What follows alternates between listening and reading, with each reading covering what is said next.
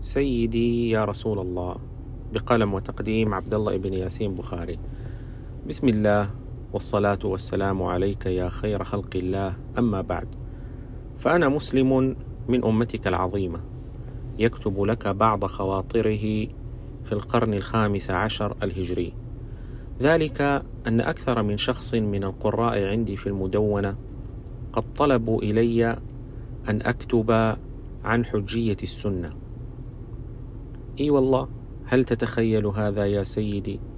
كفاحك العظيم الذي نورت به الدنيا طيلة ثلاث وعشرين سنة من مبعثك إلى وفاتك، آلامك، تضحياتك، دمك، دموعك، ضحكاتك، تعاليمك، نورك، هديك، وصاياك، وتفسيرك وتطبيقك للقرآن العظيم، كل ذلك بات محل نظر وشك في حجيته.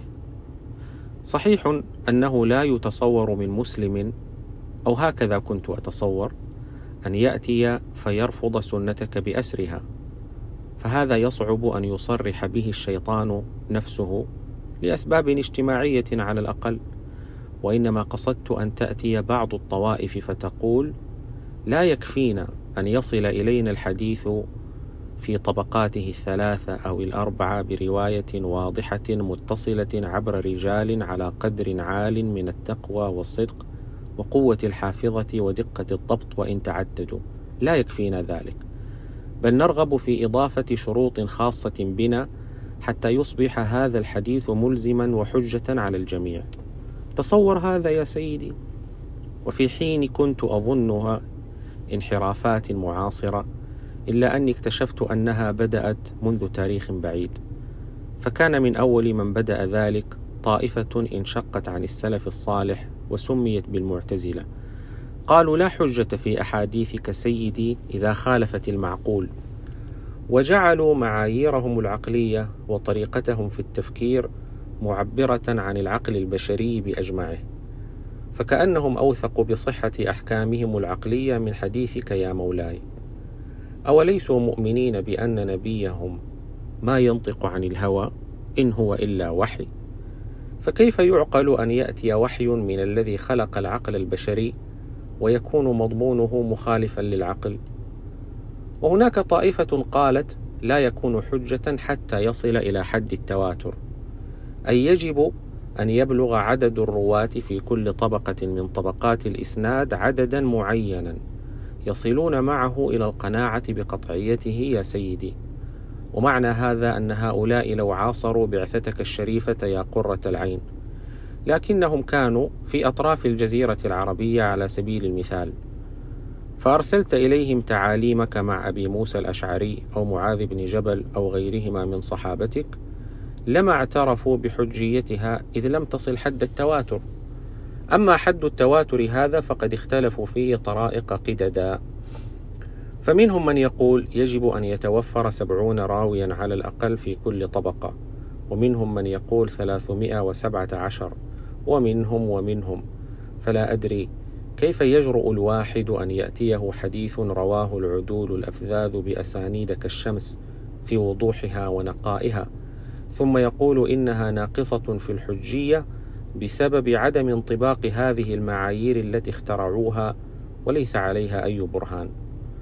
ولست أقصد سيدنا قسمة الحديث إلى متواتر وغير متواتر لأجل الموازنة بين الأحاديث في قوة الثبوت وغير ذلك من المسائل العلمية، فهذا مبثوث في كتب التراث، إنما أقصد من حصر الحجية في المتواتر سيدي، وبالتالي أسقط حجية تسعة وتسعين في المئة من تراثكم، لأن ما ذكروه لن ينطبق إلا على عدد محدود جدا من السنة.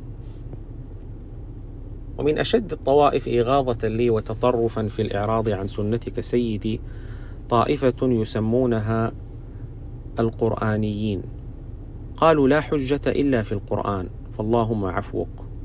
والطريف أني رأيت منهم من يظهر بأن تصرفهم هذا إنما هو من باب تعظيم القرآن، رغم أن موقفهم هذا فيه إما عصيان للقرآن، رغم أن موقفهم فيه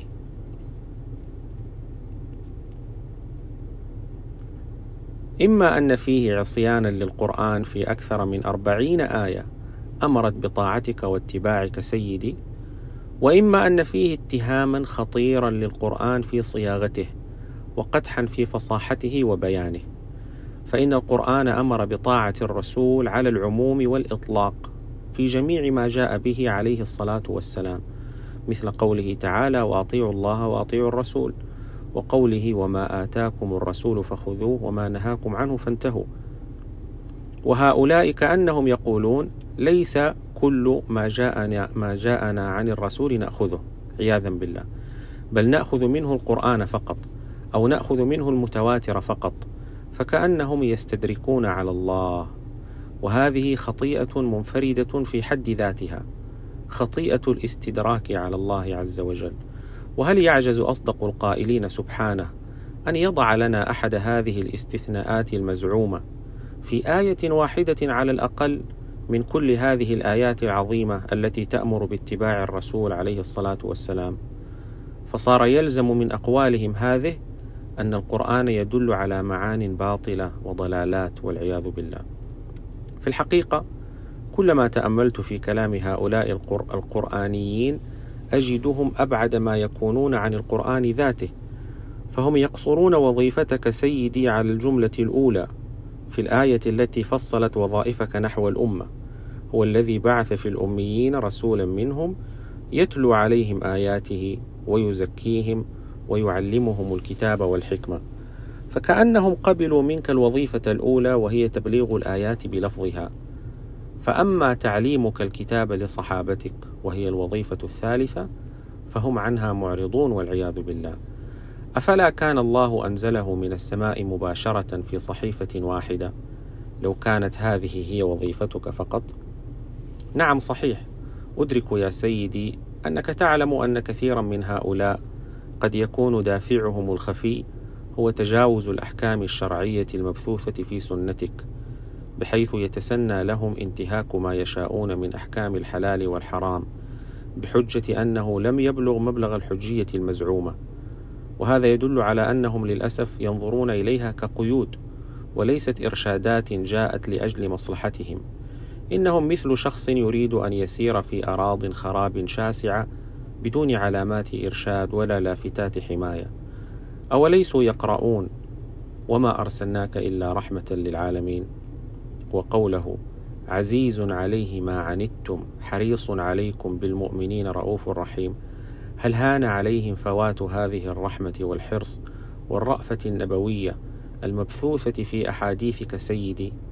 اللهم اهدهم وردهم إلى السنة ردا جميلا. ولا يزال هذا التيار يتوالد ويتناسل، فيوجد من يقبل سنتك سيدي بشرط أن لا تتعارض مع العلم التجريبي المعاصر الذي يعدونه أوثق وأقرب للحقيقة من وحيك، ويوجد من يقبلها بشرط أن لا تتعارض مع مبادئ الحضارة الغربية المعاصرة في الديمقراطية والحقوق والحريات، وبعضهم يشترط هذا لا شعوريا، فتراه إذا جاء شيء من سنتك يعارض مفاهيمه بدأ يحوم ذات اليمين وذات الشمال حتى يرده. وكثيرا ما أتذكر عند رؤية هذه التيارات خطاب الله لليهود في زمن النبوة حين أنكر عليهم تجزئة الوحي فقال: أفتؤمنون ببعض الكتاب وتكفرون ببعض، فما جزاء من يفعل ذلك منكم إلا خزي في الحياة الدنيا، ويوم القيامة يردون إلى أشد العذاب، وما الله بغافل عما تعملون. والكتاب المقدس عند اليهود في زمن النبوة يشبه السنة بالنسبة إلينا أكثر من القرآن، حيث قد وصل إليهم بروايات متعددة من رجال مختلفين، ورغم ذلك أنكر الله عليهم صنيعهم. كانت هذه فضفضة لك سيدي، وإلا فمعظم أمتك لا يزالون بحمد الله معظمين لسنتك، محبين لها، مشتاقين للحظة لقياك والتنعم بالنظر إليك والحديث معك والفوز بشفاعتك، وإن حصل منا ما حصل من التقصير في العمل بها. قال صلى الله عليه وسلم: أنا فرطكم على الحوض ليرفعن إلي رجال منكم حتى إذا أهويت لأناولهم اختلجوا دوني، فأقول أي رب أصحابي، يقول لا تدري ما أحدثوا بعدك. ومعنى اختلجوا اختلجوا أي جذبوا وأبعدوا.